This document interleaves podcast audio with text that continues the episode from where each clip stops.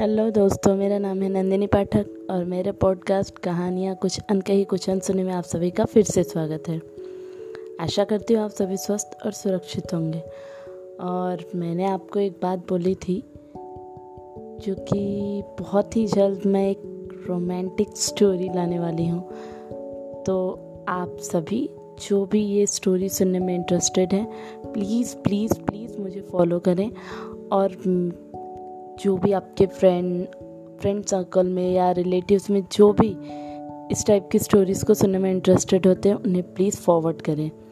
ज़्यादा से ज़्यादा शेयर करें। बस मुझे आप लोगों का सपोर्ट चाहिए। चलिए, इन सब बातों को छोड़ते हुए शुरू करते हैं हमारी कहानी का दूसरा भाग, जिसका नाम है हमारी आज की कहानी, जिसका एक भाग हम लोगों ने पढ़ा है, अनिष्ट शंका। उसका दूसरा भाग आज मैं शुरू करती हूँ। मनोरमा ने स्टेशन पर आकर अमरनाथ को तार दिया। मैं आ रही हूँ। उनके अंतिम पत्र से ज्ञात हुआ था कि वह कबराई में है। कबरई का टिकट लाया, लिया। लेकिन कई दिनों के जाग, कई दिनों से जागरण कर रही थी।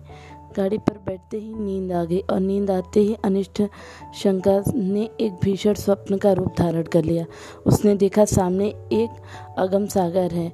उसमें एक टूटी हुई नौका हलकोरे खाती बस बही चली जाती है। उस पर ना कोई मल्लाह है, ना पाल, ना डंडे। तरंगे कभी ऊपर लेके जाती हैं तो कभी नीचे। सहसा उस पर एक मनुष्य दृष्टिगोचर हुआ। यह अमरनाथ थे। नंगे सिर, नंगे पैर, आँसू, आँखों से आँसू बहते हुए मनोरमा थर काँप उठी। जान पड़ता था नौका अब डूबी कि तब डूबी। उसने ज़ोर से चीख मारी और जाग पड़े। शरीर पसीने से तर था, छाती धड़क रही थी। वह तुरंत उठी, हाथ मुँह धोया और इसका इरादा इरादा किया कि अब वह नहीं सोएगी। हाँ कितना भयावह दृश्य था। परमपिता अब तुम्हारा ही भरोसा है, उनकी रक्षा करो। उसने खिड़की से सिर निकालकर देखा, आकाश पर तारागढ़ दौड़ रहे थे। घड़ी देखी, बारह बजे थे। उसको आश्चर्य हुआ, मैं इतनी देर तक सोई, अभी तो एक झपकी भी पूरी नहीं होने पाई। उसने एक पुस्तक उठा ली और विचारों को एकाग्र कर पढ़ने लगी।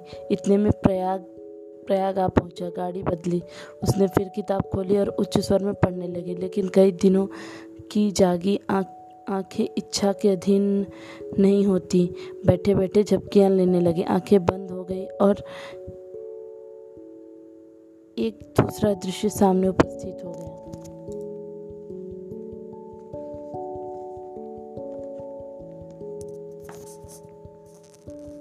उसने देखा, आकाश से मिला हुआ एक पर्वत शिखर है।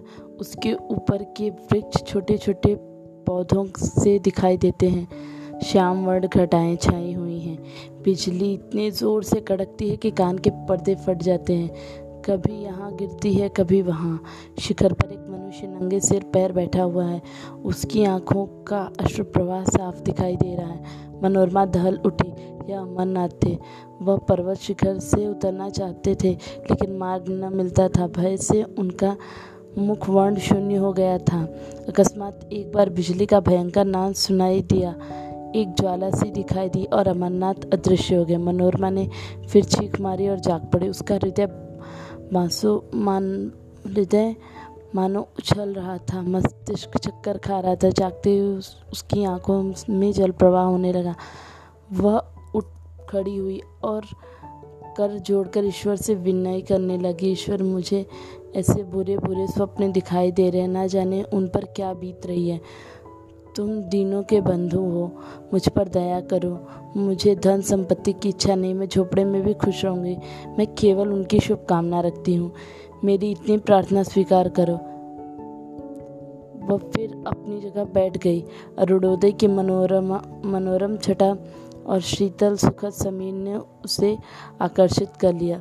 उसे संतोष हुआ किसी तरह रात कट गई। अब तो नींद ना आएगी। पर्वतों से मनोहर दृश्य दिखाई देने लगे। कहीं पहाड़ियों पर भेड़, भेड़ों के गले, कहीं पहाड़ियों के दामन में मृगों का झुंड, कहीं कमल के फूलों से लहलहाता सागर मनोरमा एक अर्ध स्मृति की दशा में इन दृश्यों की ओर देख रही थी। लेकिन फिर भी न जाने कब उसकी अभागी आँखें झपक गई। उसने देखा अमरनाथ घोड़े पर सवार एक पुल पर चले जाते हैं। नीचे नदी उमड़ रही है। पुल बहुत तंग है।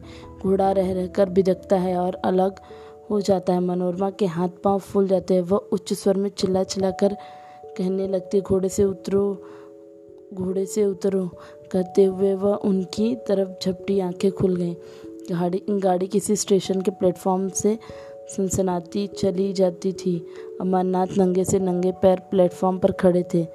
मनोरमा की आँखों में अभी तक वही भयंकर स्वप्न समाया हुआ था। कुंवर को देखकर उसे भय हुआ कि वह घोड़े से गिर पड़े और नीचे नदी में फिसल, फिसलना चाहते हैं। उसने तुरंत उन्हें पकड़ लिया, हाथ फैल, फैलाया और जब उन्होंने, उन्हें न पा सकी तो उसी सुषुप्तावस्था में उस गाड़ी का द्वार खोला और कुंवर साहब की ओर हाथ फैलाए हुए गाड़ी से बाहर निकल गई। तब वह चौक गई। जान पड़ा किसी ने उस उठाकर आकाश से भूमि पर पटक दिया। ज़ोर से धक्का लगा और चेतना शून्य हो गई।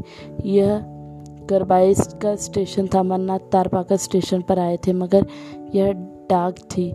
वहाँ ना ठहरती थी। मनोरमा को हाथ फैलाए गाड़ी से गिरते देख वहाँ हा वह हाँ हाँ करते हुए लपके, लेकिन कर्मलेख पूरा हो चुका था। मनोरमा प्रेम वेदी पर बलिदान हो चुकी थी। इसके तीसरे दिन वह नंगे से नंगे पैर भग्न हृदय घर पहुँचे। मनोरमा का स्वप्न सच्चा हुआ। उस प्रेमी विहीन स्थान में अब कौन रहता?